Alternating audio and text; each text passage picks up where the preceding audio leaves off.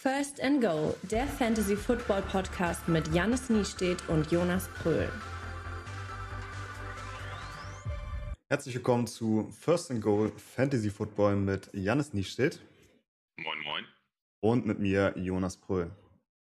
Ja, Woche 5 steht vor der Tür. Vier Wochen haben wir um. Ich muss sagen, es ist jetzt unsere dritte Aufnahme tatsächlich. Wir hatten ein paar Probleme. Seht es uns bitte nach. Hm. Wir wollen diese Folge tatsächlich auch ein bisschen anders aufziehen. Wir wollen kurz und knackig durch Start und Sit. Das versuchen wir jetzt auch etwas anders darzustellen. Also unsere Grafiken bleiben bestehen, dass ihr da möglichst viele Spieler bekommt oder Auswahlmöglichkeiten. Aber hier im Podcast wollen wir die Kategorie etwas anders gestalten. Das hat heute einmal Janis vorbereitet. Das werdet ihr nachher sehen. Und dann habe ich gehört, hast du uns auch noch eine ganz neue Kategorie mitgebracht. Genau. Kommen wir dann. ja. Da sprechen wir dann gleich im Einzelnen drüber. Ähm, das Gute ist ja, dass wir wieder mit den News gleich reinstarten.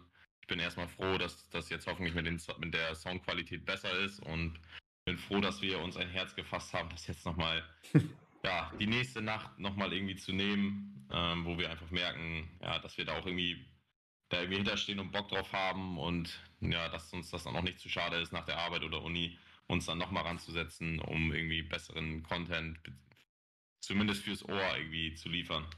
Ja, man hat eben einen gewissen Anspruch an sich selber und einfach an die Qualität, wie das sich anzuhören hat oder wie das Produkt sich eben darstellt. Und deswegen haben wir gesagt, so wie es gestern abgelaufen ist, wollen wir, können wir es nicht hochladen. Setzen uns heute nochmal hin. Genau. Danke dir dafür. Letztendlich ist es ja meine Schuld, weil es liegt wohl an meinem Mac. Ähm, ich habe ein Glück noch einen anderen äh, Laptop bei mir gefunden, sage ich mal. Und jetzt darüber geht es halt. Und das ist ja Jackpot. Ja, Technik, sie soll einfach funktionieren. Und wenn nicht, ist man oft aufgeschmissen. Oder es liegt an Kleinigkeiten.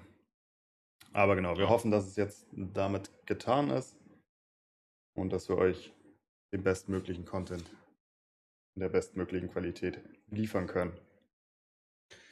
Wie sieht es yes. ansonsten heute aus? Wir gehen gleich kurz und knackig, wie ihr es gewohnt seid, durch die News. Dann gibt es ein Recap. Da habe ich heute ein bisschen was vorbereitet und zwar mal so nach den ersten vier Wochen darauf geschaut, wie sehen denn die momentan Fantasy Top 5 in den jeweiligen Positionen aus? Also wer sind die Top 5 Quarterback, Running Backs und so weiter. Da muss ich sagen, fehlt uns tatsächlich jetzt so ein bisschen der Überraschungsfaktor für dich. Das haben wir gestern anders vorbereitet. Ähm, ich hatte sie eben aufbereitet und habe dich dann so ein bisschen gefragt, was glaubst du, wer ist gerade in der Top 5 oder wen erwartest du da? Da war eben noch so ein bisschen der Faktor der Unwissenheit bei dir. Der fehlt jetzt natürlich etwas. Nichtsdestotrotz wollen wir da gleich nochmal drüber sprechen. So ein bisschen, was fällt uns auf? Was ist, ja, vielleicht das Fazit nach den ersten vier Wochen? Und genau, dann gehen wir rüber in Start und Sit. Wie gesagt, in anderer Form heute. Und dann hat Janis uns eben noch eine neue Kategorie mitgebracht. Und dann gibt es noch zum Abschluss unseren Hot Take, so wie ihr es gewohnt seid. Und dann soll es auch wieder für heute gewesen sein. Yes. Wenn von deiner Seite aus nichts mehr ist, würde ich sagen, ab mit die News. Rein damit. Alles klar.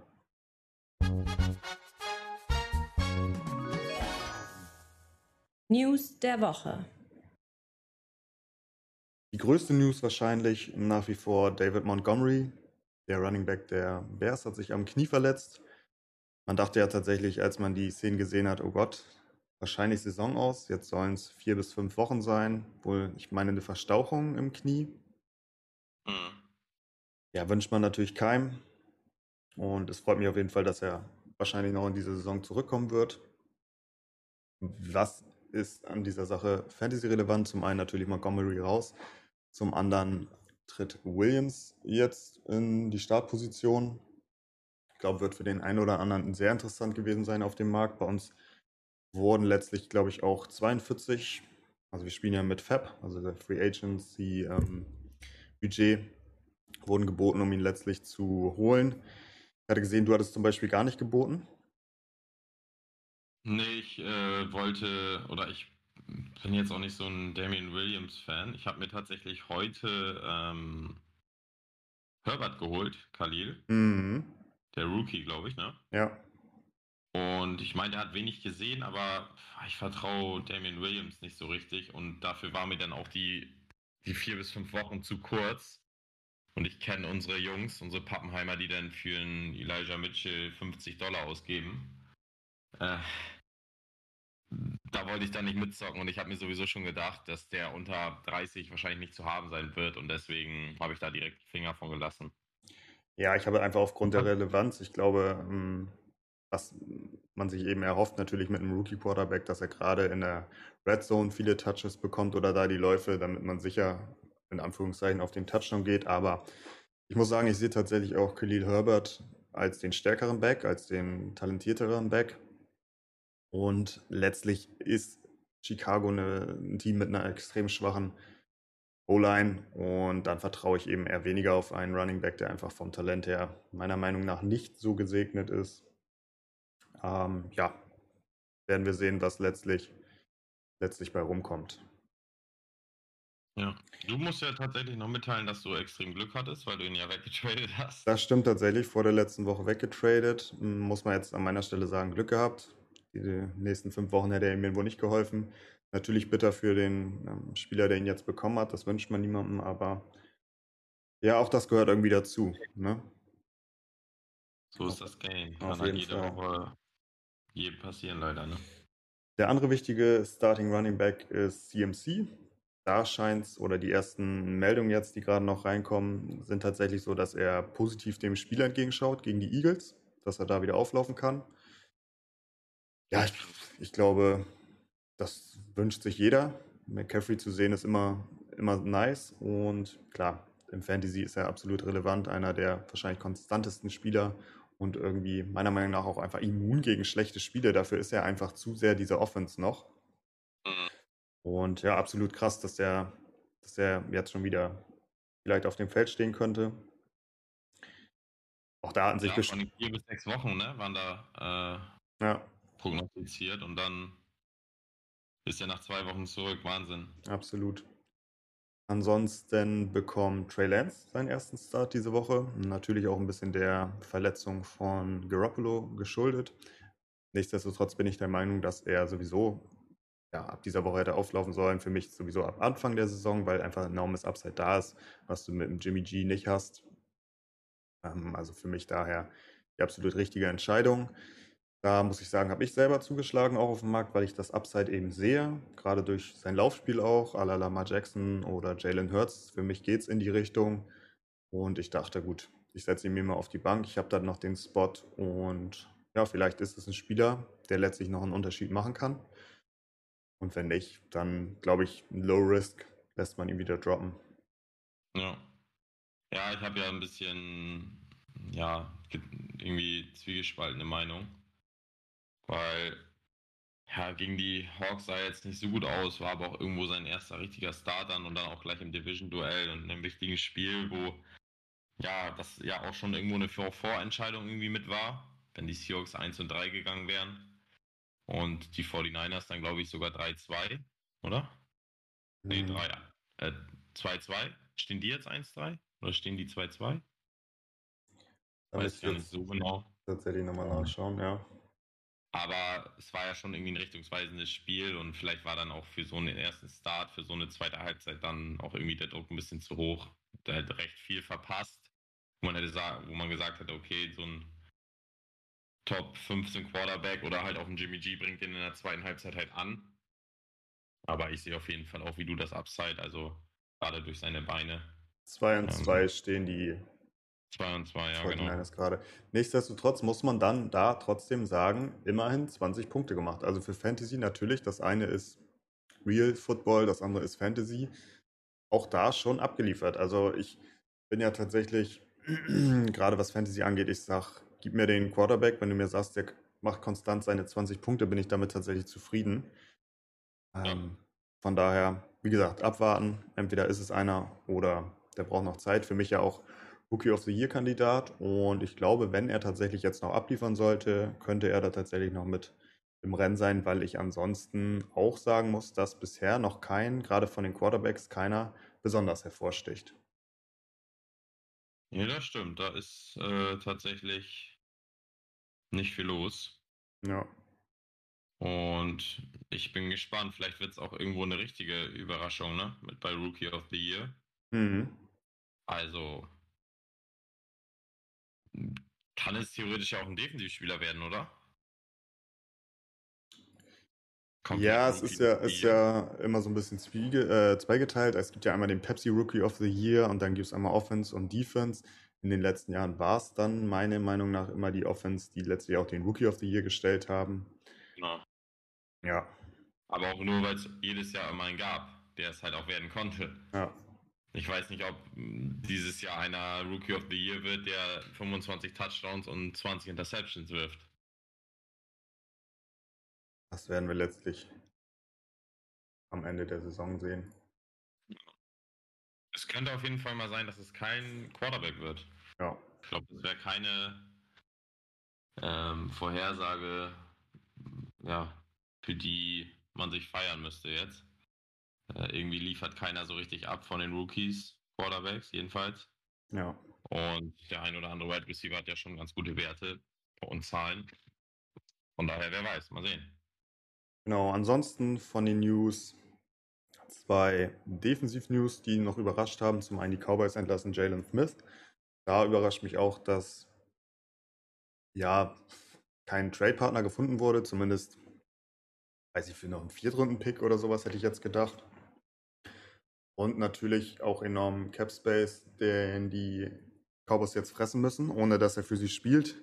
Ich hatte vorhin im ähm, Podcast Kollegen gehört, dass die jetzt quasi 20 Millionen dafür bezahlen äh, oder mehr dafür bezahlen, dass er jetzt letztlich vier Spiele für die Cowboys in der Saison gemacht hat, als wenn sie ihn einfach unter seinem Rookie-Vertrag gespielt lassen hätten und dann äh, in der letzten Saison gecuttet hätten zum Beispiel. Ja, sowieso Cowboys in letzter Vergangenheit mit ein paar komischen Vertragsentscheidungen, auch was Siki angeht. War ich nie ein Fan davon, einem Running Back so viel Geld zu geben. Aber gut, Jalen Smith ist natürlich auch jemand, der immer ein bisschen physische Probleme hatte, also Verletzungen. Auf jeden Fall eine Rolle bei ihm. Und ich meine, ich hatte auch gesehen, vorhin kam die News, dass ah, die Packers haben ihn gesigned, genau. Wird man sehen. Also ich denke, ist ein Spieler mit Upside. Muss man dann eben schauen, wie fit er ist. Und die größere News natürlich noch Stefan Gilmore von den Patriots wurde entlassen. Also, dass man da keinen Trade-Partner gefunden hat, wundert mich dann schon. Letztlich anscheinend ja die Cowboys, wenn ich richtig gelesen habe, noch einen Sechs-Runden-Pick abgegeben. Äh, habe ich Cowboys gesagt? Panthers, ja. Genau, die Panthers. Ja, für die Panthers Low Risk. Sie müssen ihm natürlich letztlich einen neuen Vertrag geben. Und ja, es scheint wahrscheinlich entweder auch da verletzungstechnisch schlimmer um ihn zu stehen, als wir es genau wissen, oder es waren einfach zu große Differenzen zwischen Gilmore und den Patriots. Ja, wobei sich die Panthers das ja auch irgendwo angeguckt haben und mit Sicherheit werden sie ihn ja auch gecheckt haben. Also, ich glaube auch erstmal, da ist mehr Upside als Risiko für die Panthers. Ja, ähm, für die Panthers selbst, da hast du einen 6-Runden-Pick abgegeben und wirst sehen. Also er wird ja sowieso frühestens in Woche 7 wieder starten können. Und mhm. wenn er dann topfit ist, natürlich macht er da irgendwie jede Defense, Defense besser. Ganz klarer Shutter und Corner. Und auch da wird man letztlich erst wissen am Ende oder wenn er dann wieder auf dem Feld steht, wer der wahre Gewinner ist. Ja. Ansonsten haben wir gar nicht mehr so viel. Wenn heute nichts Neues mehr reingedroppt ist, hast du noch was? Nee, da haben wir ja schon zwei neue News, dass wir das mit CMC jetzt wissen und wohin die Reise für äh, Smith geht. Ja, auf jeden Fall. Ansonsten, ja, kleine Wehwehchen. Ridley ist out. Stimmt. Haben für auch noch ein Game. Mhm. Das ist natürlich auch für die Zuschauer irgendwo kacke, wenn man ehrlich ist. Ja. Und ja, macht natürlich auch einiges mit den Fantasy-Ownern die ihn haben, beziehungsweise generell auch. Wieder spannend bei den Falcons jetzt, was passiert. Ähm, könnten wir mal gleich noch besprechen. Genau, sprechen wir gleich noch drüber. Du deutest es an. Dann würde ich aber sagen, weit von den News und wir gehen rüber in den Recap zur Woche 5.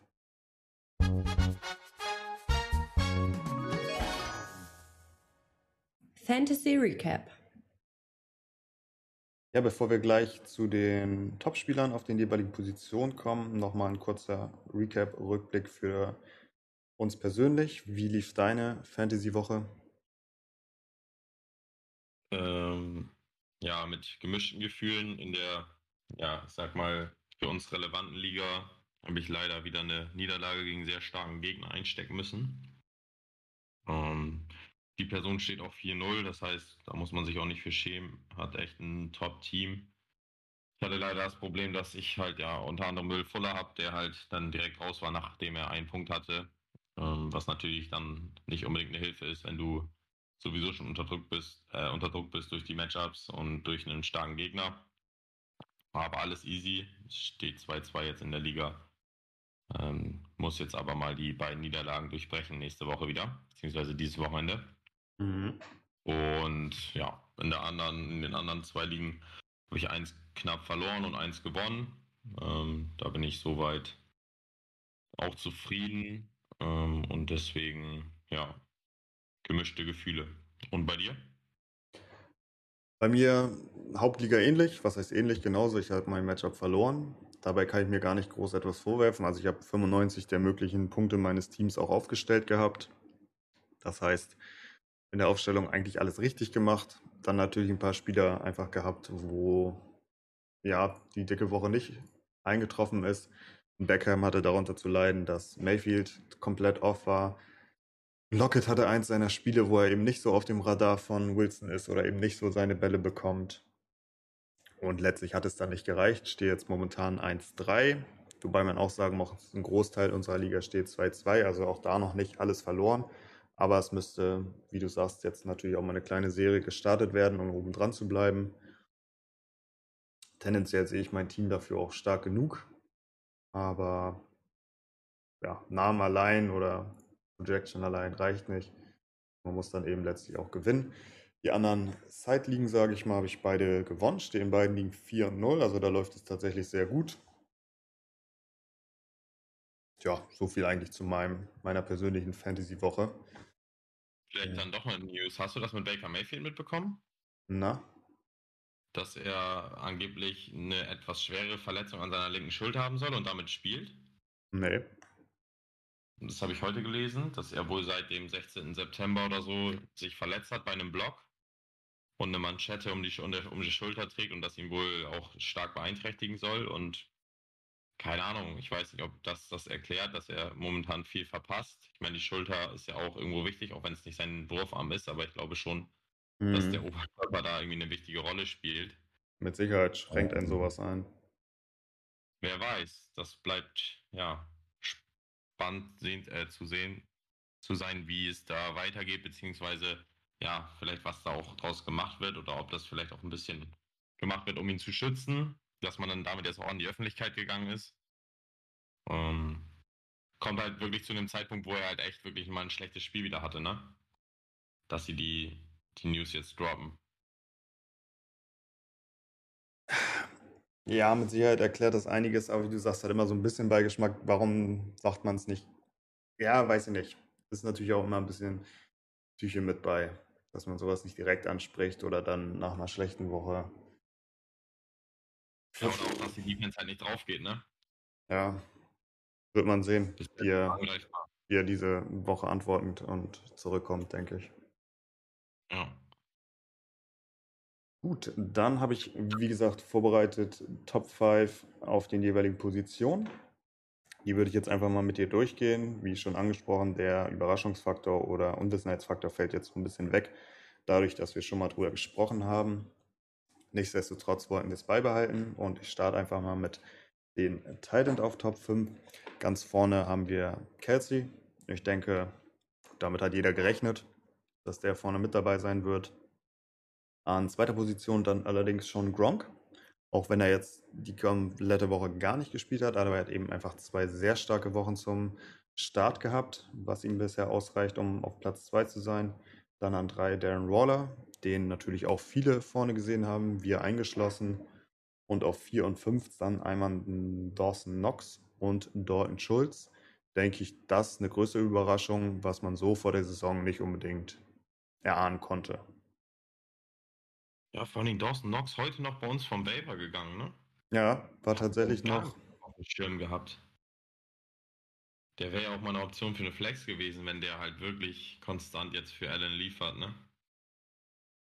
Ich schau also, gerade mal rein. Tatsächlich 70% nur, also in 70% aller Ligen ist er in einem Team.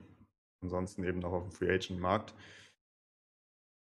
Ja, ist die Frage so ein bisschen. Also vertraut man ihm immer noch nicht, dass er so wenig auch gestartet wird? Ist es also für die Bye Week würde ich ihn auf jeden Fall aufstellen. Wenn der jetzt noch irgendwie zu haben ist, dann würde ich dafür safe eindroppen. Und jetzt erstmal abwarten, was er jetzt dieses Wochenende macht bei den Chiefs. Ja. Und also, ich würde dafür gehen, wenn er jetzt noch zu haben ist. Ist natürlich auch ein bisschen dem geschuldet, dass man sagen muss, der von Dix bekommt nicht ganz diese ähm, massive Anzahl an Bällen wie letzte Saison von Allen. Der hat natürlich dann immer noch sein Rushing nebenbei, von dem er was wegnimmt. Ich glaube, das ist so viel in den Köpfen der, der Fantasy-Spieler, hm, wodurch er dann eben noch so ein bisschen durchs Raster fällt.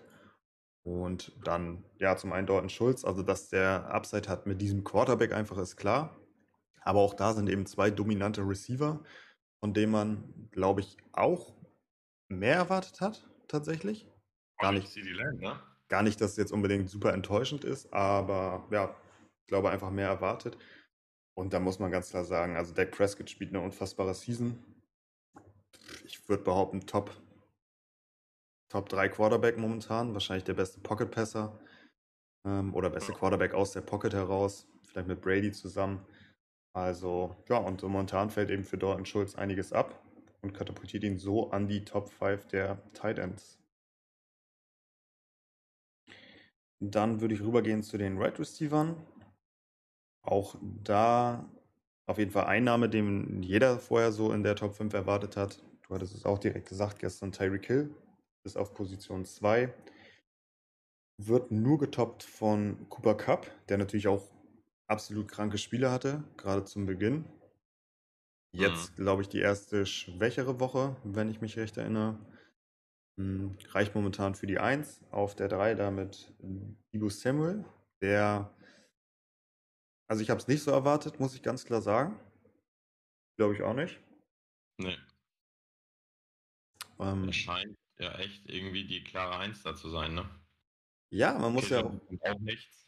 Man muss ja tatsächlich auch sagen, ähm, also ich habe im Draft Woods vor Cup genommen, auch einfach, weil ich der Meinung bin, wenn man beide vergleicht, sind ungefähr ähnlich, aber dass Robert Woods tatsächlich, dachte ich, noch mehr der Spieler ist, der Stafford liegt. Also aus, wenn man seine Lions-Vergangenheit ähm, anguckt und alles, dass Robert Woods tatsächlich so ein Spieler ist, der sehr viel gefeatured werden kann von Stafford. Hat McVay mhm. ja jetzt auch nochmal gesagt, dass sie ihn mehr ins Spiel bringen müssen, aber bisher absolut Cooper Cup da die tragende Rolle in der Offense und klar ist ein underrated Receiver, absolut perfekt für diese Rolle ähm, steht zu Recht oben. Also da brauchen wir jetzt auch nicht irgendwie drum herum reden, dass er das sich nicht verdient hat. Ja. Genau. Ja, hatten wir gesagt. Nochmal, das ist halt echt Wahnsinn, ne? Jetzt stell dir mal vor, der hat die 43 Dinger nicht gemacht, dann wäre der nicht mehr in der Top 10. Ich meine, er hat sie, aber wenn man das jetzt mal so sieht, ne? Wie hat er denn gespielt? Er hat, ja gut, er hat halt zwei absolut kranke Wochen. Erste Woche 32 Punkte und jetzt die vierte Woche 43, dazwischen dann 4 und 6. Aber das ist ja tatsächlich auch das Spiel der Chiefs. Also mal liefert absolut Kelsey ab, dann kommt ähm, Tyreek Hill. Also ein Spieler ja. wird vielleicht mal rausgenommen von der Defense, aber den anderen kannst du dann eben nicht so covern. Ja, ist so ein bisschen Cheat. Absolut, also die Connection unfair, würde ich behaupten. Na, auf der 3 hatten wir gesagt, Divo Samuel hatte ich so auch nicht erwartet. Wird man jetzt natürlich sehen, wie das mit Trey Lance weitergeht, ob er ihn auch so featured oder ob dann auch ein Kittel wieder mehr in den Vordergrund drückt oder ein Brandner Ayuk. Auf der 4 ein Spieler, den ich sehr, sehr mag, gerne auch vor der Saison höher gehabt hätte, ein DJ Moore. Mhm. Was der mit dem Ball in seiner Hand macht, auch krass. wirklich krass. Lässt ein ja, Sam Darnold meiner Meinung nach auch um einiges besser aussehen, als er letztlich ist. Und auf der 5 Mike Williams. Auch, muss man sagen, durch zwei sehr, sehr starke Anfangswochen natürlich mit oben. Aber es ist eben auch, wie so oft, man kennt es, ein ähm, Contract Year. Und es ist ein Phänomen, das man nicht unbedingt beweisen kann, aber es gibt schon irgendwie, dass Spieler dann nochmal besonders abliefern. Ja, definitiv. Kennt man aus dem Fußball. Hatten wir auch schon mal. Ja, haben wir auch schon mal drüber gesprochen. Genau. Hm, ja, ich würde fast sagen, also die Wide Receiver so mit die größte Überraschung. Also was da momentan in den Top 5 rumläuft. Also es fehlt ein Adams, ein Dix fehlt da irgendwie ein Hopkins noch nicht so auf dem, auf dem äh, ja, auf, an den Leistungen. Genau, ein Justin Jefferson oder sowas. Klar, wir sind nach Woche 4, da kann noch einiges passieren, aber denke ich schon eine der Überraschungen momentan. Dann die Top 5 auf Running Backs. Da haben wir am 1 einen Spieler, den da, glaube ich, auch jeder erwartet oder vor der Saison sagt, jo, der wird auf jeden Fall um die 1 mitspielen, Derrick Henry. Der wird einfach so viel gefeatured, bekommt so viele Läufe. Der muss zwangs ja, 33 Läufe bekommen, ne? Ja, der muss zwangsläufig da vorne stehen. Das ist einfach so. Da kann man nichts gegen machen. Dann auf der 2 Austin Eckler den, denke ich, ein oder andere tatsächlich auch so weit oben gesehen hat. Ich selber, ich, ich selber nicht so, aber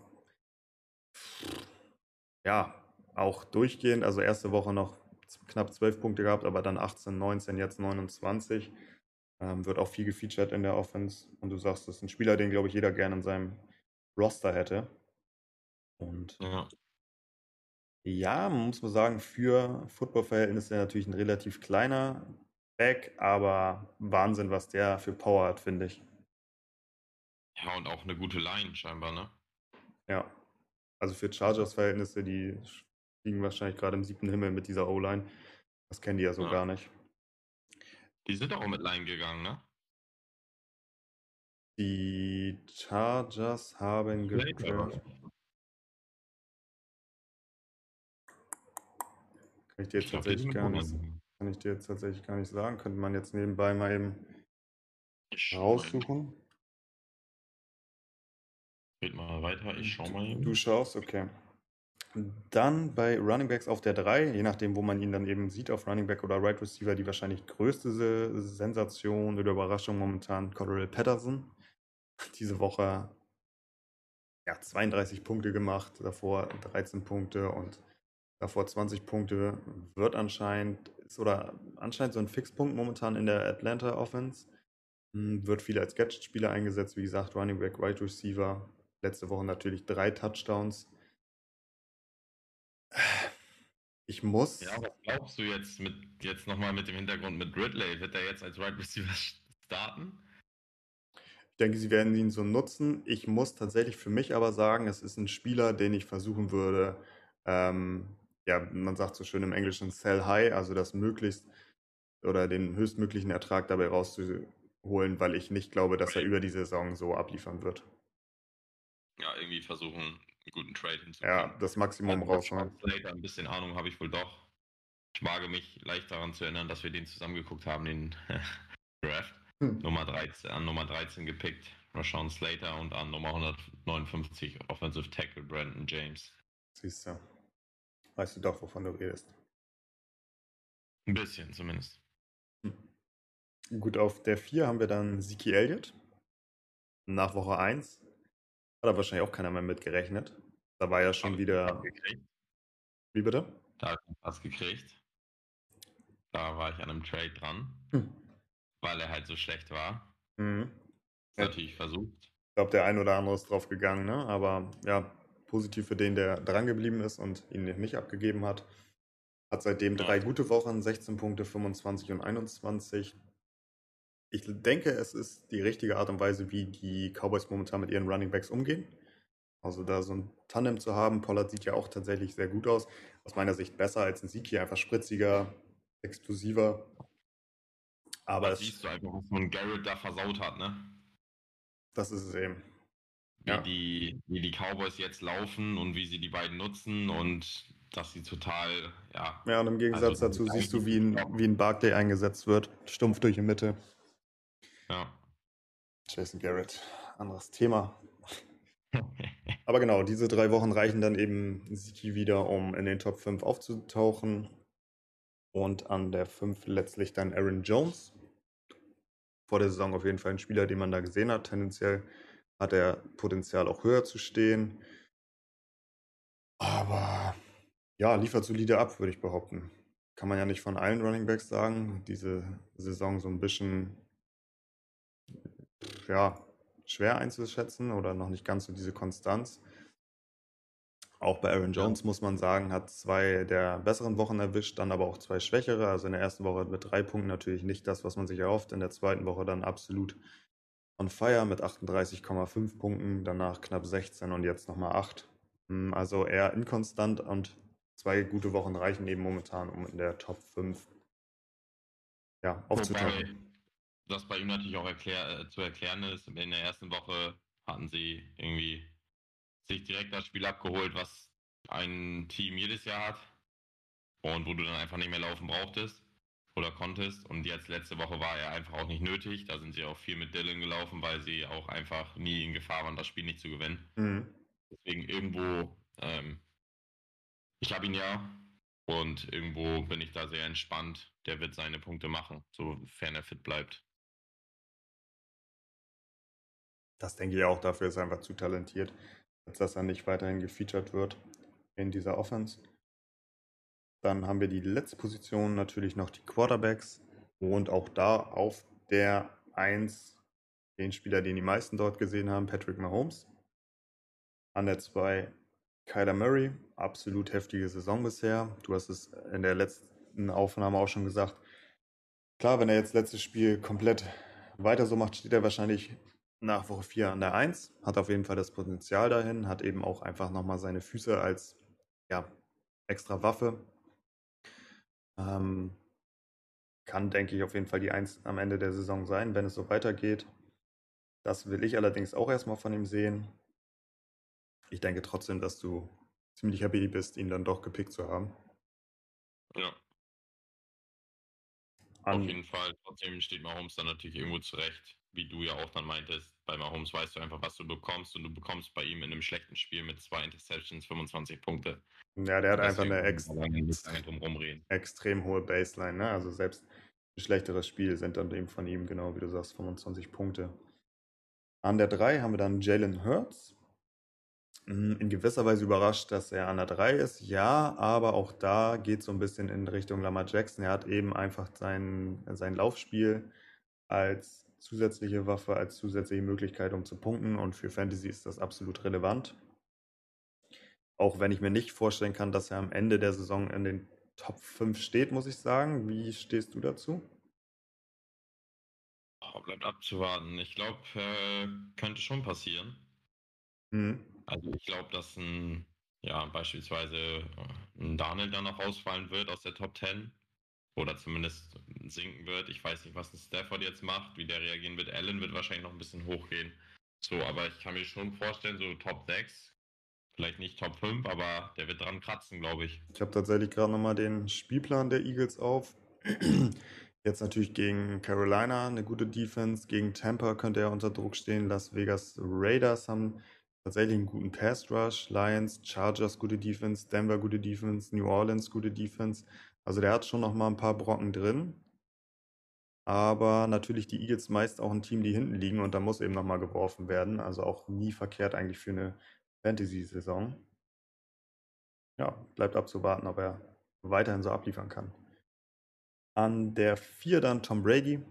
Absolut zu Recht, was der da momentan zusammen spielt mit seiner Offense und die Bucks eben auch ein Team, das nie den äh, Fuß von dem, vom Gas nimmt und das auch sehr, sehr positiv natürlich als Fantasy-Spieler Brady dazu haben. Wirkt immer noch, als wäre er 25.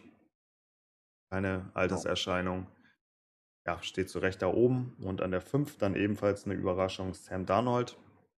Er seinem Laufspiel und seinen Touchdowns, die er durchs Laufen erzielt, geschuldet als seinem tatsächlichen Passspiel auch wenn er seine Rolle ich bin ja kein großer Fan und bin auch der Meinung, dass die Offense ja davon profitiert, dass sie so krasse Playmaker hat, als dass Darnold da so gut spielt. Aber er setzt die Offense eben gut um, muss man ganz klar sagen. Hat seine Berechtigung da irgendwo. Aber auch bei ihm sehe ich nicht, dass er letztlich in den Top 5 bleiben wird. Nee. Da gehe ich mit. Gut, soweit von unseren Top 5 Positionen. Seht es uns nach, wenn es jetzt ein bisschen stumpfer rüberkam, als es eigentlich war. Wie gesagt, ja, das Überraschungselement fällt so ein bisschen weg. Nichtsdestotrotz fanden wir das ganz interessant, euch das mal nach Woche 4 so einen kleinen Überblick zu geben, wie es momentan aussieht. Genau, dann hatten wir gestern im Recap noch natürlich unseren Spieler der Woche auch. Hatten ihn eben schon drin. Ein Tyreek Hill mit 43 Punkten. Absolut verrückt, so eine Woche. Aber muss man sagen, die hat er einfach drin mit Mahomes, ne? Ja, auf jeden Fall. Ich, hatte es ja auch äh, predicted. Also, du bist ja mit Kelsey gegangen mit einer dicken Woche, ich mit Hill. Ich weiß auch nicht, hatte ich irgendwie im Urin und äh, ja, hat er direkt bestätigt, über 40 Punkte zu machen. Nicht schlecht. Genau. Gutes Spiel. Ja, genau. Dann äh, haben wir noch die ja, Klatschen der Woche. Hm. Sind ja oft mehrere. Mhm. Einmal die Bills gegen die Texans, wieder mal zu null. Die Texans, ja. Seitdem Tyrell Taylor off ist und verletzt ist, geht da gar nichts mehr. Und ja, die Cardinals verhauen die Rams. Das ist dein Take dazu. Man hatte irgendwie letzte Woche noch das Gefühl, die Rams ähm, ja, könnten so ein vielleicht ein, zwei Niederlagen-Team werden. Sah, sahen sehr gut aus. Auf einmal kommt jetzt so ein Spiel. Das ist auch irgendwie wieder das, was irgendwie Football und Fantasy irgendwie ausmacht. Irgendwie unvorhersehbar, finde ich.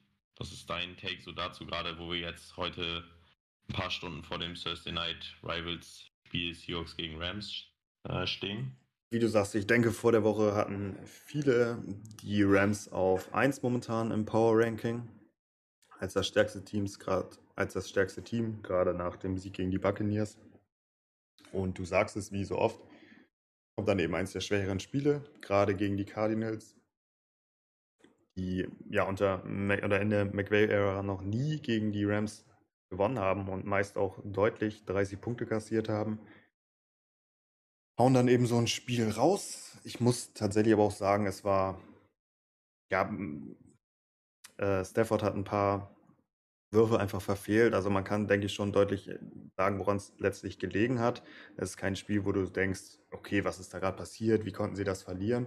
Das war einfach sichtlich, dass sie nicht ganz auf der Höhe waren. Arizona spielt einfach gut, setzt die Offense gut um. Es tut ihnen gut, dass sie mittlerweile mehr Receiver haben als nur ein Hopkins der dann tatsächlich auch mal abgemeldet sein kann und trotzdem funktioniert diese Offense einfach. Nichtsdestotrotz glaube ich weiterhin an die Rams, dass sie ein Top-Team sind, dass sie ein Contender sind und ich glaube auch, dass sie tatsächlich heute im Spiel das schon wieder alles besser umsetzen können, dass die Offense besser funktioniert. Auch einfach natürlich, weil die Seattle Defense nicht ansatzweise auf dem Niveau spielt, wo momentan die Cardinals Defense steht. Ja, das denke ich auch. Die könnten leider Gottes zurückschlagen heute Nacht. Also ich muss Ja, dann, äh, kurz noch zu dem, Ja, zu dem, zu dem ähm, Matchup von Seattle. Äh, Wenn ihr den Podcast hört, ist das Matchup schon gelaufen. Ihr wisst dann besser, wie es ausgegangen ist. Allerdings ist es eben eine kurze Woche. Sie spielen in Seattle, also da kann man auch mal ausrutschen. Nichtsdestotrotz glaube ich tatsächlich eher an die ja, Rams Offense als an die Seahawks Defense und Umkehrschluss.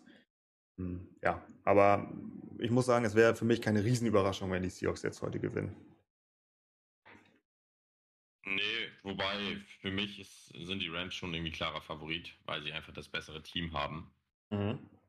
Und ähm, ja, also es wäre für mich eine große Freude, aber irgendwo schon eine Überraschung, wenn die Seahawks es hinbekommen, ansatzweise so viel Druck auszuüben, dass Stafford halt die Würfel verfehlt, die er verfehlt hat.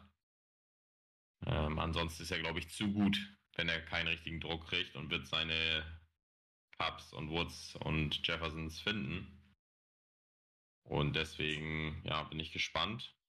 Ich werde es mir gleich auch reinziehen, obwohl ich morgen früh Uni habe, aber hilft ja nichts. Müssen wir durch. Was muss, das muss, ne? Was macht man nicht alles als äh, Hardcore-Fan, würde ich schon sagen. Als Fan. Ja. ja, vielleicht noch Fields, neuer Starter. Mhm. Matt Nagy wird von oben herab bestimmt, hat man das Gefühl. Ja, anders kann ich mir nicht erklären, dass an dem einen Tag er sagt, wenn Dalton fit ist, ist er ganz klar unser Starter und am nächsten Tag sagt er, ja, wir gehen mit Fields, es ist ab jetzt unser Starter. Also ich glaube nicht, dass Matt Nagy da noch der Mann der Entscheidung ist. Das wird von oben diktiert. Alles andere wäre für mich auch Bullshit. Also ich weiß nicht, was Matt Nagy da geraucht hat, um zu sagen, dass Dalton starten sollte. Fields ist die Zukunft. Du musst diesen Jungen jetzt featuren, du musst ihn starten lassen. Und ich glaube, wir hatten es oder haben später nochmal im Hot Take, dass sowieso die Tage von Matt Nagy da gezählt sind und ja, die Bears einfach mit Fields jetzt ab Richtung Zukunft gehen werden. Das denke ich auch, ja. Auf jeden Fall. Gut, das soll es dann, denke ich, gewesen sein vom Recap diese Woche. Jetzt gehen wir gleich über in Start und Sit. Heute, wie gesagt, in etwas anderer Form. Janis hat ein bisschen was vorbereitet. Für mich ist es tatsächlich auch noch eine Überraschung. Wir haben es jetzt noch nicht so oder ähm, uns noch nicht so abgesprochen. Darum lassen wir uns überraschen. Ab geht's. Start und Sit.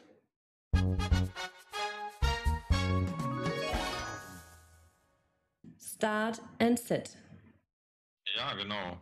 Ähm, und zwar wird es dabei bleiben, dass wir ja, bei Instagram, via Instagram und Twitter unsere ähm, ja, vier Start and Sit pro ähm, vorstellen werden ähm, damit ihr da für eure fürs Wochenende gut vorbereitet seid, beziehungsweise ja, unsere Meinung eventuell damit einfließen lassen könnt, wie wir äh, aufstellen würden oder wen wir bevorzugen würden.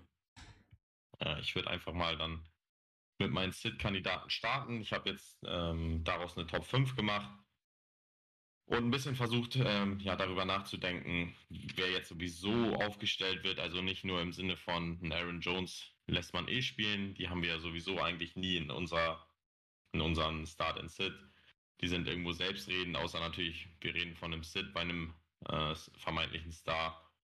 Aber gerade bei Start habe ich jetzt mich auch wirklich versucht darauf zu fokussieren, jemanden aufzustellen, der, wo man halt vielleicht wirklich struggelt und sagt, hm, spielt das lieber den spielen oder den oder ähm, habe nochmal ein bisschen bei uns in der Gruppe nachgeguckt, ähm, wer da oft auf der Bank sitzt. Ähm, könnte man den nicht vielleicht doch starten lassen und über einem anderen sehen.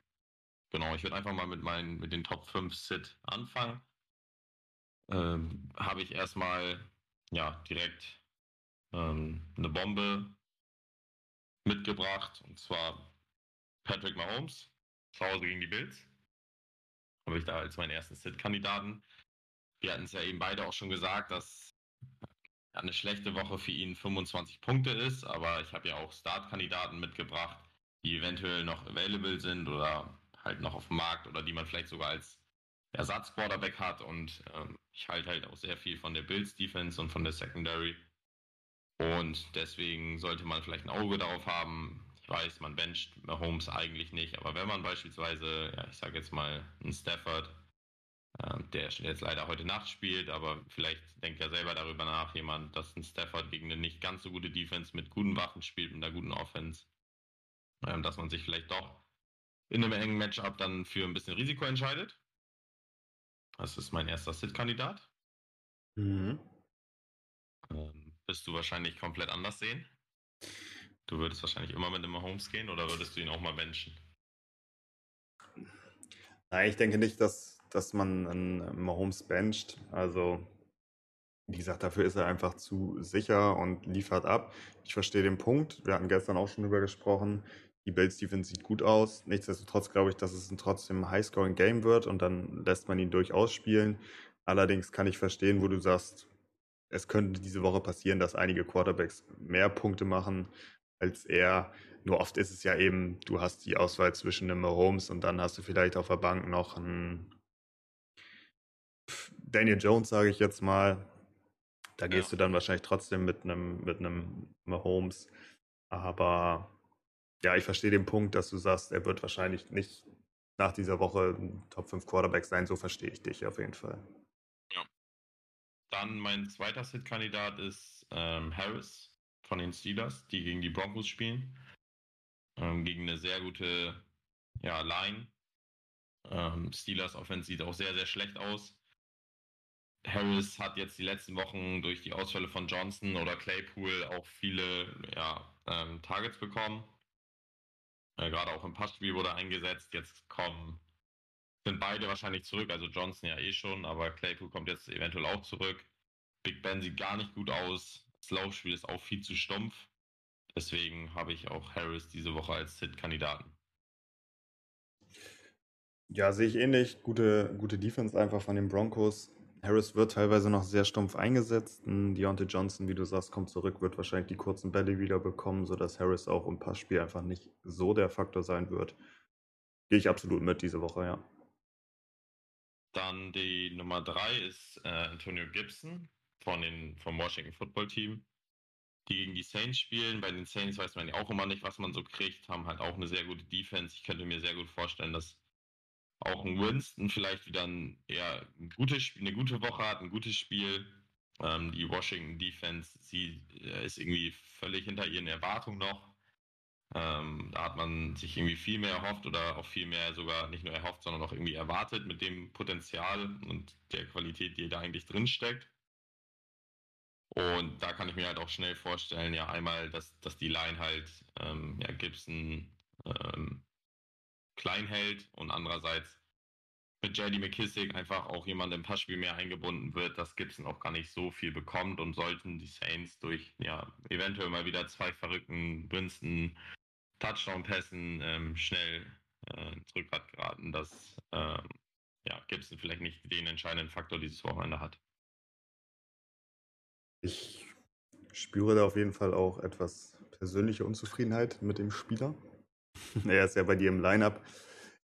Ich sehe es aber ähnlich. Er wird einfach auch noch nicht so eingesetzt, wie man sich das erhofft hat. Über die letzten drei Wochen hat er zwei Targets gesehen. Also gerade im Passspiel erhofft man sich da einfach mehr von einem Gibson, der ein ehemaliger Receiver ist. Aber diese Rolle geht ganz klar an McKissick, wie du auch sagst. Ja, würde ich auch mitgehen. Ja. Dann an der Nummer 4 habe ich DK Metcalf, der gegen die Rams spielt. Jetzt heute Nacht. Ähm, wird jetzt keiner mehr hören, äh, aber. Du willst, trotzdem, du willst es gesagt haben, ne? Damit dann. Will ich es einmal gesagt haben. er wird natürlich, ähm, auch wenn Ramsey ja durch, durch äh, von der Rams Defense mittlerweile ein bisschen anders eingesetzt wird, wird er trotzdem einige 1 gegen 1 Duelle gegen Ramsey haben. Und ich glaube auch, ja, wenn man sich die letzten Jahre anguckt oder das letzte Jahr, dass er ja in dem Spiel meistens ausgeschaltet wurde, könnte ich mir sehr gut vorstellen, dass Lockwood wieder ein besseres Spiel hat und dass Metcalf äh, ja bei wenig Punkten gehalten werden kann durch die Rams Defense einfach und durch den Druck, äh, dass Wilson auch nicht ja so gut auf Metcalf treffen wird. Ja, muss man denke ich nicht viel zu sagen. Also wenn Ramsey eine gute Woche hat, dann kann der Metcalf auf jeden Fall komplett aus dem Spiel nehmen. Das stimmt. Genau, und dann meine Nummer 5 ist dann George Kittle bei den Cardinals. Da, ja, habe ich einfach Respekt vor, vor den Cardinals, vor der Defense und ähm, ja, vor dieser Ungewissheit, was Trey Lance jetzt macht. Nimmt er seine Beine in die Hand? Trifft er seine Ziele? Ähm, wie bindet er Kittel überhaupt ein? Kittel jetzt auch die ersten Wochen irgendwie ein bisschen lost, äh, wenig Punkte gemacht, sehr komisch irgendwie. Ähm, da wäre ich jetzt halt erstmal die ersten ein, zwei Wochen vielleicht vorsichtig und gerade mit dem Hintergrund wie so ein Dawson Knox oder ein Dalton Schulz oder so, ähm, sollte man sich da vielleicht überlegen, ob man dann lieber mit so einem geht ähm, und Kittel vielleicht nochmal eine Woche bencht.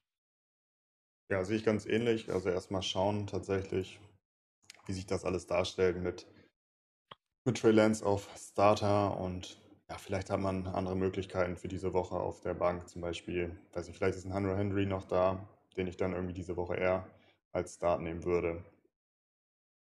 Ja, ich glaube, da gibt es, um erstmal zu schauen, wie gestaltet sich die ganze Offense jetzt mit Trey Lance, andere Spieler. Genau. Genau, dann kommen wir zu den Top 5 Startern. Da habe ich einmal auf der Quarterback-Position ähm, Dak Wilson, gegen Atlanta ähm, in London, Sonntag. Ich glaube, dass er gerade jetzt auch von dem Sieg profitieren wird, dass das den Jets generell einen Schub geben wird. Die Defense sieht sowieso nicht so schlecht aus. Ähm, Wilson mit einer Interception, mit seiner siebten oder gefühlt, ja, zehnten Interception irgendwie gestartet ähm, zum Anfang des Spiels, kam aber sehr gut zurück. Ähm, hat dann ja irgendwo auch noch die Jets äh, zum Sieg geführt gegen die Titans, glaube ich, ne? Ja. In Overtime und das ist dann schon für so einen Rookie-Quarterback, finde ich, also sehr stark. Er ist ja sogar noch zwei, dreimal tief gegangen und ähm, ja, hat, wie wir so schön sagen, hat einfach Eier bewiesen oder hat auch Eier, hat einen guten Arm und der könnte für mich gegen diese Atlanta Defense oder für das Matchup könnte er ja eine gute Rolle spielen diese Woche. Wie du sagst, als Rookie irgendwie mit acht Interceptions zu starten, und dann trotzdem eben sich zu trauen, tief zu gehen, Backplays zu forcieren. Auf jeden Fall eine gute Eigenschaft. Atlanta kann bisher kein Quarterback unter Druck setzen. Ja, kann ich mir durchaus vorstellen, dass Wilson da ein laybares Fantasy, laybar, weiß ich nicht, ich wollte gerade was Tolles sagen. Du weißt, was ich meine. ja. Dann die Nummer zwei, Tom Brady gerade in unserer Gruppe, in unserer Zehnergruppe ist es ja auch so, wo Tom Brady beispielsweise hinter einem Mahomes sitzt. Wo war das noch?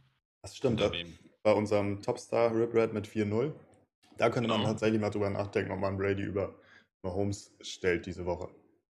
Genau, und äh, auch so ein Beispiel ist, das war sozusagen meine Überlegung mit Mahomes, dass man dann eher an Brady bei den äh, Dolphins oder in Miami ähm, spielen lässt, wo man auch irgendwie, ja, sehr enttäuscht von ist, gerade mit den letztjährigen First-Round-Picks und mit der Aufbruchsstimmung in Miami. Ja, Justin Herbert wurde den irgendwie weggeschnappt. Äh, Tour Tango Valor haben sie sozusagen weggeschnappt und haben Herbert gehen lassen zu den Chargers. Das ist natürlich im Nachhinein eine Katastrophe sind sie einfach zu viel Risiko gegangen. Ich fand's, ich weiß gar nicht warum, aber auch irgendwie romantischer mit Tour zu gehen. Ähm, Im Endeffekt war es die falsche Entscheidung, wie man ja Woche für Woche sieht. Die Offense funktioniert gar nicht, Laufspiel funktioniert gar nicht. Ich glaube, dass Brady da gerade mit dem Hintergrund, wie wir auch schon meinten, die hören auch nicht auf. So, die gehen weiter auf Punkte und Brady weiter auf äh, Rekorde. Glaube ich, dass äh, Brady da ein sehr, sehr dickes Spiel haben könnte. Also, ich denke, Brady jemand, wenn du ihn im Team hast, normalerweise startest du ihn. Er sieht einfach zu gut aus diese Woche, aber hast du ja schon gesagt, im Hinblick darauf, wenn du ihn zum Beispiel hinter einem Mahomes sitzen hast, wäre das wahrscheinlich die Woche, wo man sich überlegt, ja, ihn mal oder über Mahomes zu setzen.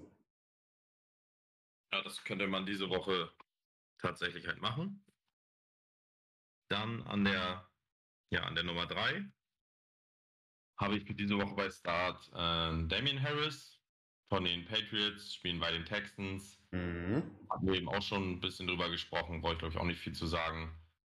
Könnte für mich diese Woche, ja, vielleicht sogar sein äh, Breakout-Game irgendwie sein, dass er, ähm, ja, das Richtung Winter gehen die Patriots ja auch immer mehr mit dem Laufspiel.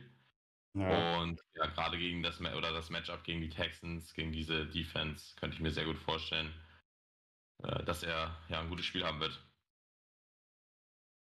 Hoffe ich natürlich selber drauf, habe ihn letzte Woche ertradet, dann sitzen lassen, war auf jeden Fall die richtige Entscheidung gegen die Bucks. Aber ich hoffe natürlich darauf, dass die Patriots früh in Führung gehen und dann eben das Laufspiel forcieren und den Ball oder die Uhr so runterlaufen wollen, möglichst früh im Spiel. Und für mich ist er ein guter Running Back. Konnte das bisher noch nicht so zeigen, aber durchaus die Woche, wo man ein Breakout-Spiel ja, vorhersehen könnte. An der 4 habe ich dann. Gut, dann hast du uns jetzt noch eine komplett neue Kategorie mitgebracht. Wir haben es vorhin einmal im Intro schon angesprochen. Schieß mal los, was oder auf was dürfen wir uns jetzt gefasst machen?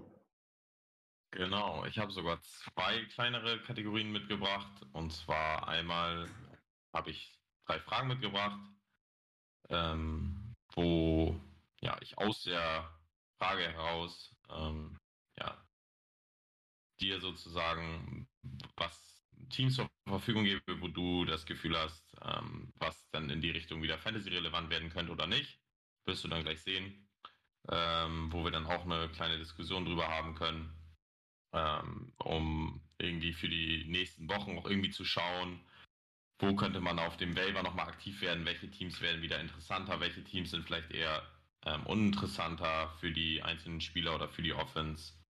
Und dann habe ich noch Matchups ähm, für die Woche vorbereitet, ähm, wo wir einfach dann ein bisschen drüber sprechen können, äh, ja, jeweils der Position, wen du sozusagen über einem anderen Spieler siehst oder nicht. Genau, das ähm, könnten wir, da könnten wir jetzt direkt reingehen. Dann nicht lang schnacken, gehen wir rein. Genau, dann direkt äh, komme ich zur ersten Frage. Was, was ist also so dein, dein Gefühl? Von welcher Offense würdest du eher in den nächsten Wochen die Finger lassen? Also ich habe jetzt mal ein bisschen geguckt. Ich stelle mal die Bears, die Falcons, die Jets und die Lions in die Runde. Wo hast du das Gefühl, also welches Team, welche Spielerkombi davon äh, hat vielleicht das meiste Upside oder wo siehst du eher Gefahren für Fantasy-Spieler in den nächsten Wochen, wo man sich vielleicht lieber fernhalten sollte? Bears, Falcons, Jets, Oder Lions. Du kannst auch gerne die Jaguars noch mit reinnehmen. Mhm. Also ich muss tatsächlich sagen, die Enttäuschung natürlich sind die Falcons. Matt Ryan sieht einfach nicht gut aus und solange ihn Teams unter Druck setzen können, ähm, ja, ist das einfach schwer, sich da jemand rauszupicken. Nichtsdestotrotz gibt es eben Spieler wie ein Patterson, ein Pitts natürlich noch nicht so abgeliefert, wie man sich das erhofft hat. Trotzdem ist er Highland relevant. Ein Ridley wahrscheinlich die größte Enttäuschung. Jetzt auch noch raus. Ja. Hm. Muss aber wahrscheinlich Lions oder Bears. Also ich muss sagen, Lions sehen viel besser aus als gedacht. Allerdings kristallisiert sich da auch kein klarer Starspieler raus, dass man jetzt sagt, den könnte man immer starten lassen. Und die Bears eben für mich einfach noch eine größte Wildcard. Also werde ich, ja, also ich glaube, ich stelle keinen Spieler von den Lions auf und auch von den Bears zurzeit nicht. Also ich meine, ich habe einen Allen Robinson auf der Bank sitzen.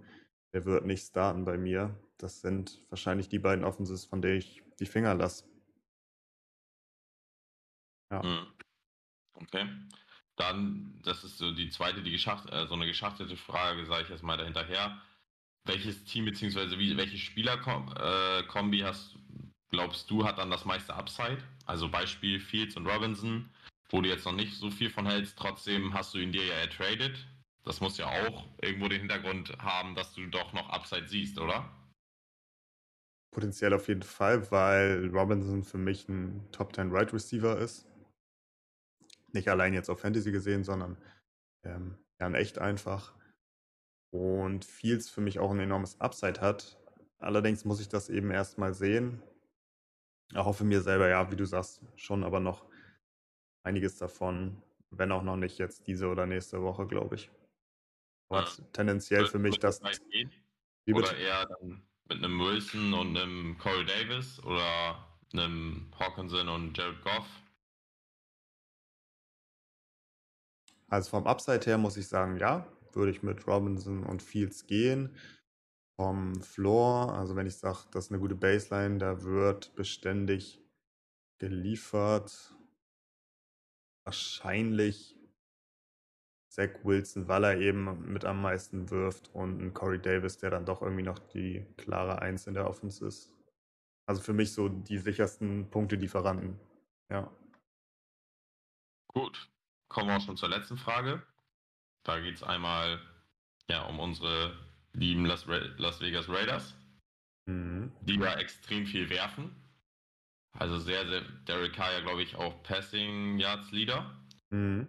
Und da stellt sich für mich potenziell oder stellt sich für mich die Frage, ähm, je nachdem wie du das siehst, haben die Raiders die Chance, ähm, potenziell durch gerade das Passing Game zwei Top 20 Wide Receiver am Ende der Fantasy Season zu stellen. Mit Henry Ruggs und Hunter Renfro. Wenn die weiter so viel passen und Waller nicht so viel abkriegt. Nein, das sehe ich nicht. Okay. Hm. Ich. Ah, Jetzt müsste ich tatsächlich gerade mal durchgehen, wer auf Top 20 ist. Wo stehen denn gerade Renfro und Rux momentan? Hast du das auf dem Schirm? Ich würde so sagen, die sind so im Mittelfeld. Also 10, 11, 12, 13, 14, 15, 16, 17, 18, 19, 20.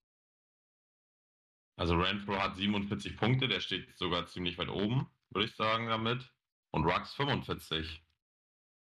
Also müssten sie, ja, so, die stehen halt 12, momentan so bei 13, 14. Hopkins und Ridley.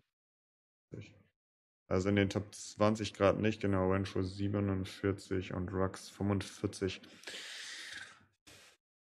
Ich glaube tatsächlich, dass das eher so in dem Bereich bleiben wird, weil ich auch glaube, dass Waller wieder mehr Bälle bekommt als jetzt zuletzt. Wiss, Wie bitte? hoffen Wiss für mich. Hm. Ja, du als Besitzer hoffst da natürlich nochmal mehr drauf.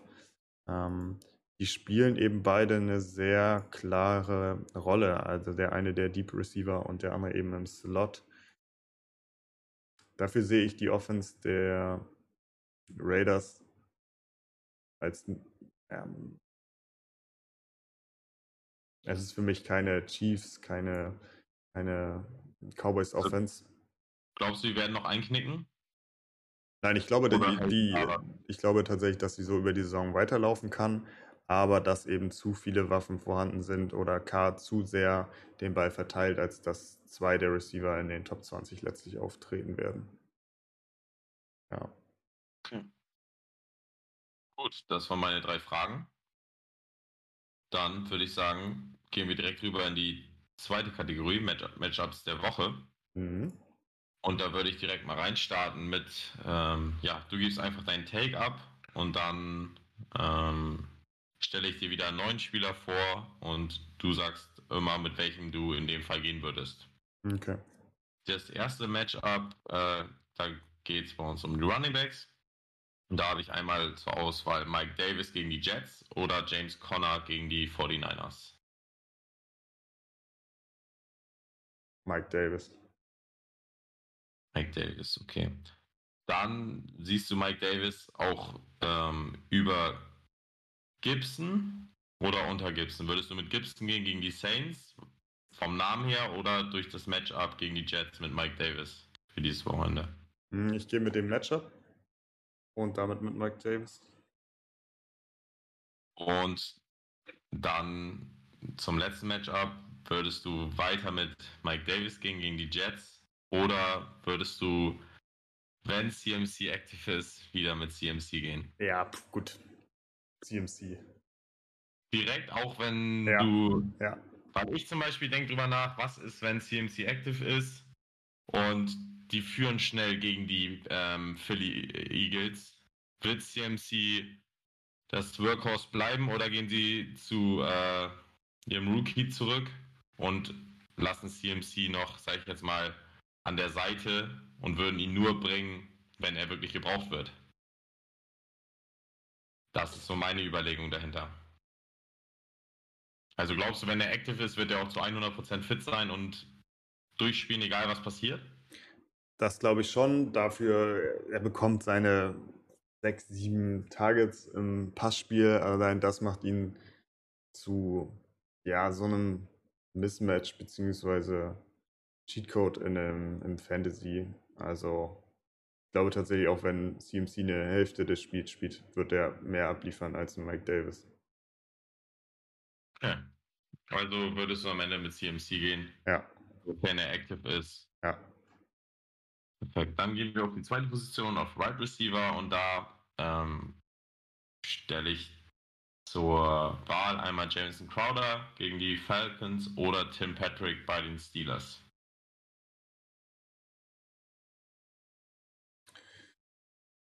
Uh, das ist schwer. Steelers bisher auch absolute Enttäuschung. ist Teddy B zurück oder der hatte ja, war ja im Concussion Protocol, sollte aber zurück sein, ne? Mhm, meine ja. Tim Patrick auch noch nicht so. Hatte eine gute Woche, aber dann ja. auch nicht mehr so viel. Ja. Glaube, wenn. Weil wir überlegen jetzt natürlich mit Crowder, hatte jetzt ein gutes Debüt. Ja. Aber ist das auch eine Eintagsfliege oder? Also ich glaube es ja nicht. Ich glaube, der wird solide performen die nächsten Wochen. Mhm. Aber ja, was ist dein Take?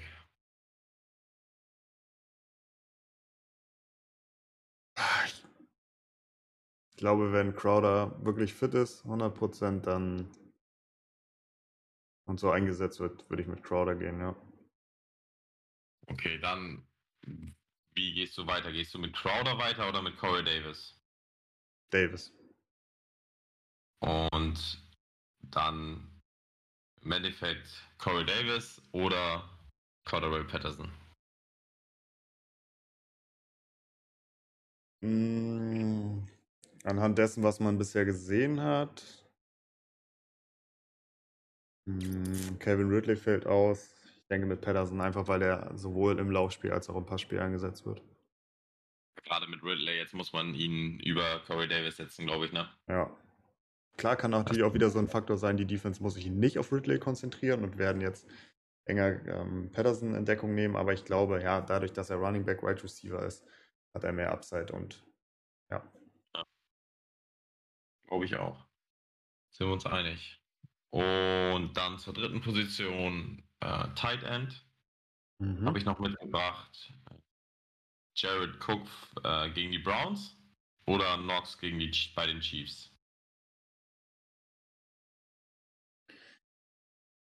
Hm. Jared Cook gegen die Browns. Wird auch von Herbert gesucht. Ja.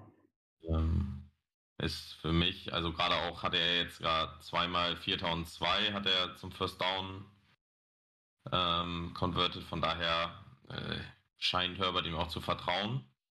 Ja, ich glaube, ich gehe mit dem Matchup für den, also in der Defense und da sind die Chiefs eben anfälliger gegen Titans als gegen die, äh, als die Browns. Und deswegen Dawson Knox. Ja. ja. Dann Dawson Knox oder Tonyan bei den Bengals. Könnte der vielleicht mal wieder. Den hatte ich ja tatsächlich letzte Woche, Woche auf dem Zettel. Dann hat er, glaube ich, einen Punkt gemacht. Mhm. Ja, Wahnsinn, wie man das irgendwie predicted hat, ne? dass der irgendwie nicht mehr so eine Saison haben wird. Ja.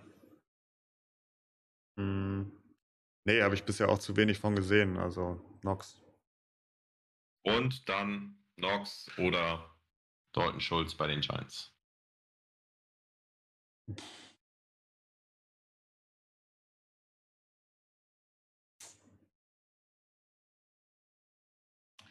Gehe hier auch da wieder mit dem Matchup in der Defense. Deswegen Dalton Schulz.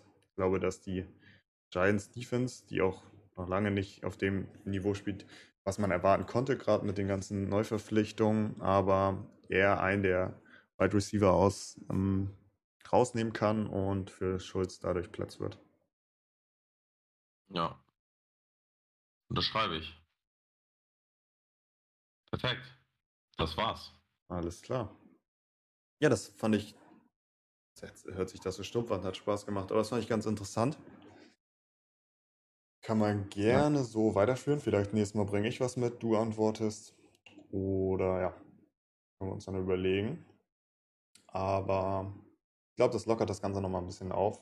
Wollen, wie gesagt, weg so ein bisschen von Start und Sit, weil man das auch einfach in der Grafik gut darstellen kann. Und ich denke, für euch auch interessanter ist, wen sehen wir vorne von dem und den Spieler, welches Matchup würden wir favorisieren.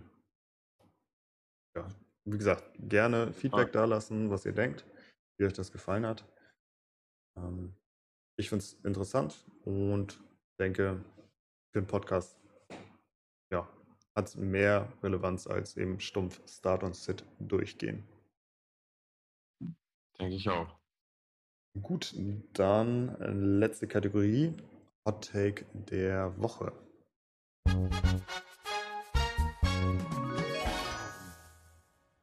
Hot Take der Woche. Ja, letzte Woche hast du Matt Nagy gefeuert, meine ich. Ja. Genau, es ist natürlich noch nicht eingetreten, Woche 4, wie gesagt, unwahrscheinlich, dass da ein Trainer gefeuert wird, aber wir haben es auch schon angesprochen.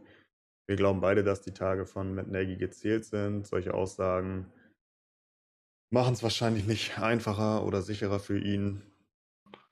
Ähm, ich glaube, dass er am Ende einer der Coaches sein wird, der sich einen neuen Job suchen muss. Aber womit oder was ist denn für diese Woche dein Take? Mein Take tatsächlich, ich war ja jetzt die letzten Woche, ich will jetzt auch mal einen Take haben, der irgendwie funktioniert. So wie ich zum Beispiel, ne? So wie du. Mhm. So einen zurückhaltenden Take. Aha, aha. Take. Deswegen habe ich jetzt einfach mal gesagt, äh, ich nehme direkt das Thursday Night Game. Ähm, wenn die Leute das morgen alle hören, wissen die direkt, dass du wieder äh, falsch liegst. können oder ja. ob sie mir zustimmen, dass halt die, dass die Hawks gegen die Rams heute Nacht ein sehr, sehr geiles Highscoring-Game mit über 60 Punkten sein wird und ich mh, mm, ja, vermute, dass die Rams halt Favorit sind, aber ich natürlich mit meinen Seahawks gehe. Ja, wie du sagst, ist natürlich ein bisschen ein Angsthasen-Take, aber der Mann will auch mal Punkte machen. Punkte, die ja. wir nicht unbedingt zählen. Ja, gehe ich mit. Ich denke auch ein High-Scoring-Game. Halte da allerdings mit der aus meiner Sicht momentan besser funktionierenden Offense sowie Defense. Also gehe ich mit den Rams, auch wenn, wie schon angedeutet, es für mich keine große Überraschung wäre, wenn die Seahawks das gewinnen. Ja. Mein Take letzte Woche war Bears, äh, Browns und Vikings bleiben unter 40 Punkten. Auch das ist eingetroffen, war ein sehr, sehr low-scoring-Game. So habe ich es allerdings auch nicht erwartet, wie es dann letztlich stand. Und das ist das letzte Spiel von Jimmy G war. Trey Lance ab sofort starten wird, trifft natürlich auch jetzt ein. Ja, ich glaube momentan noch mehr dem geschuldet, dass Jimmy G nicht fit ist, aber ich denke, dass ab jetzt Trey Lance übernehmen wird. Wir haben gestern in der Aufnahme schon darüber gesprochen. Klar, wenn er jetzt komplett einbricht und man merkt, er ist noch überfordert, man will den Jungen nicht verbrennen, dass dann Jimmy G nochmal übernehmen wird, aber dass wir sonst beide eher davon ausgehen, dass ab jetzt ähm, Trey Lance der klare Starter ist, oder? Ja, also ich, also wir hatten ja gestern das Thema ein bisschen ausführlicher über Trey Lance und Jimmy G. Das mhm. haben wir heute nicht so, sind wir nicht so krass eingegangen, aber Trey Lance muss jetzt, denke ich mal, abliefern. Ansonsten werden sie ihn, glaube ich, nochmal hinter Jimmy G parken und es so ein bisschen aussehen lassen, halt, dass er halt seine Verletzung hatte. Ähm, aber ich glaube halt, wenn Trey jetzt direkt die Cardinals weghaut, dann ist er halt drin. Dann musst du auch weiter dann mit ihm gehen. Ja, wie gesagt, ich kann es mir nicht vorstellen, dass sie nochmal zurückgehen. Trey Lance einfach das Upside, das Jimmy G nicht mitbringt, wird dich nicht mehr weiterbringen. Und für die. Für die Im, Im, Erfolgsfall glaube ich das auch, aber verlieren sie zwei Spiele und Jimmy G wäre auf einmal wieder fit, glaube ich, dass sie sagen: Nee, nee, haben wir ja nie als Starter benannt. Ähm, Jimmy G ist unser Starter und ähm, das weiß Trey Lance auch und er lernt unter ihm und wir, er hat eine rosige Zukunft, aber Jimmy G ist unser Starter. Ich glaube schon, dass sie zurückgehen würden, wenn es halt gar nicht läuft. Ja, ich muss sagen, selbst in dem Fall, dass sie zwei, drei Spiele verlieren, ich kann mir nicht vorstellen, sie müssen nicht unbedingt in die Playoffs kommen und um den Super Bowl mitspielen in dieser Saison. Ich denke, das Vertrauen hat Shanahan auf jeden Fall noch. Ähm, die haben eine gute O-Line, einen der besten Playcaller. Also selbst da sage ich, lass den Jungen Erfahrung machen, lass ihn zwei, drei Spiele auch verlieren von mir aus. Hm. Ja, aber, also ich glaube sowieso an ihn. Wie gesagt, war auch mein Pick für Rookie of the Year. Ja. Wir werden es jetzt sehen.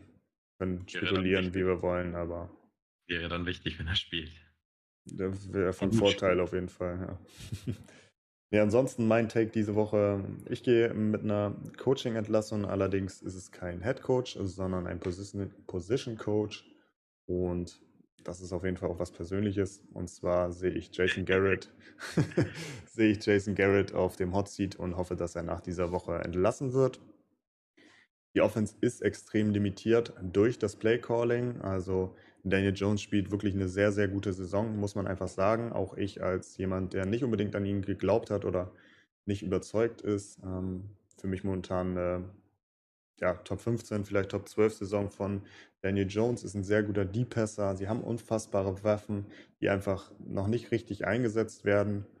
Und ich glaube, dass ja, diese Woche das letzte Spiel von Jason Garrett sein wird, auch wenn man auf der gegenüberliegenden Seite sieht, wie die Cowboys Offense funktioniert, ohne dass Jason Garrett da die Plays called. Hat man letzte Saison schon gesehen, als Kellen Moore dann eingesprungen ist im Play Calling, wie entfesselt die Offense auf jeden Fall aussah.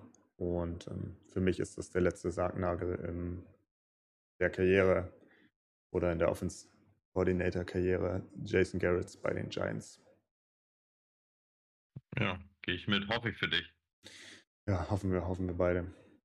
Ich hoffe es. Gut, dann soll es das gewesen sein von dieser Woche aus. Nochmal Entschuldigung für die Verspätung, aber ja, wir haben einen gewissen Anspruch an uns selber und wollen euch natürlich bestmöglich oder das bestmögliche Produkt abliefern. abliefern. Oh mein Gott, es ist spät. Ich muss auf jeden ja. Fall aufhören zu reden. Es bleibt mir nicht mehr viel zu sagen, außer dass ich euch ein ganz tolles Wochenende wünsche. Ich hoffe, ihr bleibt alle gesund. Ähm, viel Erfolg im Fantasy, für den einen oder anderen, ja, viel Erfolg beim Matchup heute Abend. Für mich tatsächlich auch. Ich habe Robert Woods und Tyler Lockett im Lineup. Das heißt, schon ein wichtiges Spiel heute Abend für mich. Ich hoffe, ich kann morgen aufstehen. Ich werde es mir nicht komplett reinziehen, vielleicht zum Anfang. Und ähm, dann auf mein Lineup gucken und sagen, jo, es war die richtige Entscheidung. Ansonsten, das soll es von mir gewesen sein. Wie gesagt, bleibt gesund, ganz tolles Wochenende. Und Janis, du hast das letzte Wort. Ja, ich habe tatsächlich ähm, von einem Mitspieler, Kieler, noch mitgebracht, ganz liebe Grüße, der ja auch den Podcast hört, ähm, dass ich dir sagen soll, dass du dich für dein Trade-Angebot schämen sollst. für Hopkins? Für Hopkins. Was habe ich ihm dann noch Sinne. angeboten? Warte, was habe ich ihm noch angeboten? Warte. Was habe ich ihm das, noch angeboten? War ihm sehr wichtig, dass ähm, Elliott und Hopkins gegen Jamal Williams und ähm, Ah ja, und welchen, welchen, welchen, äh...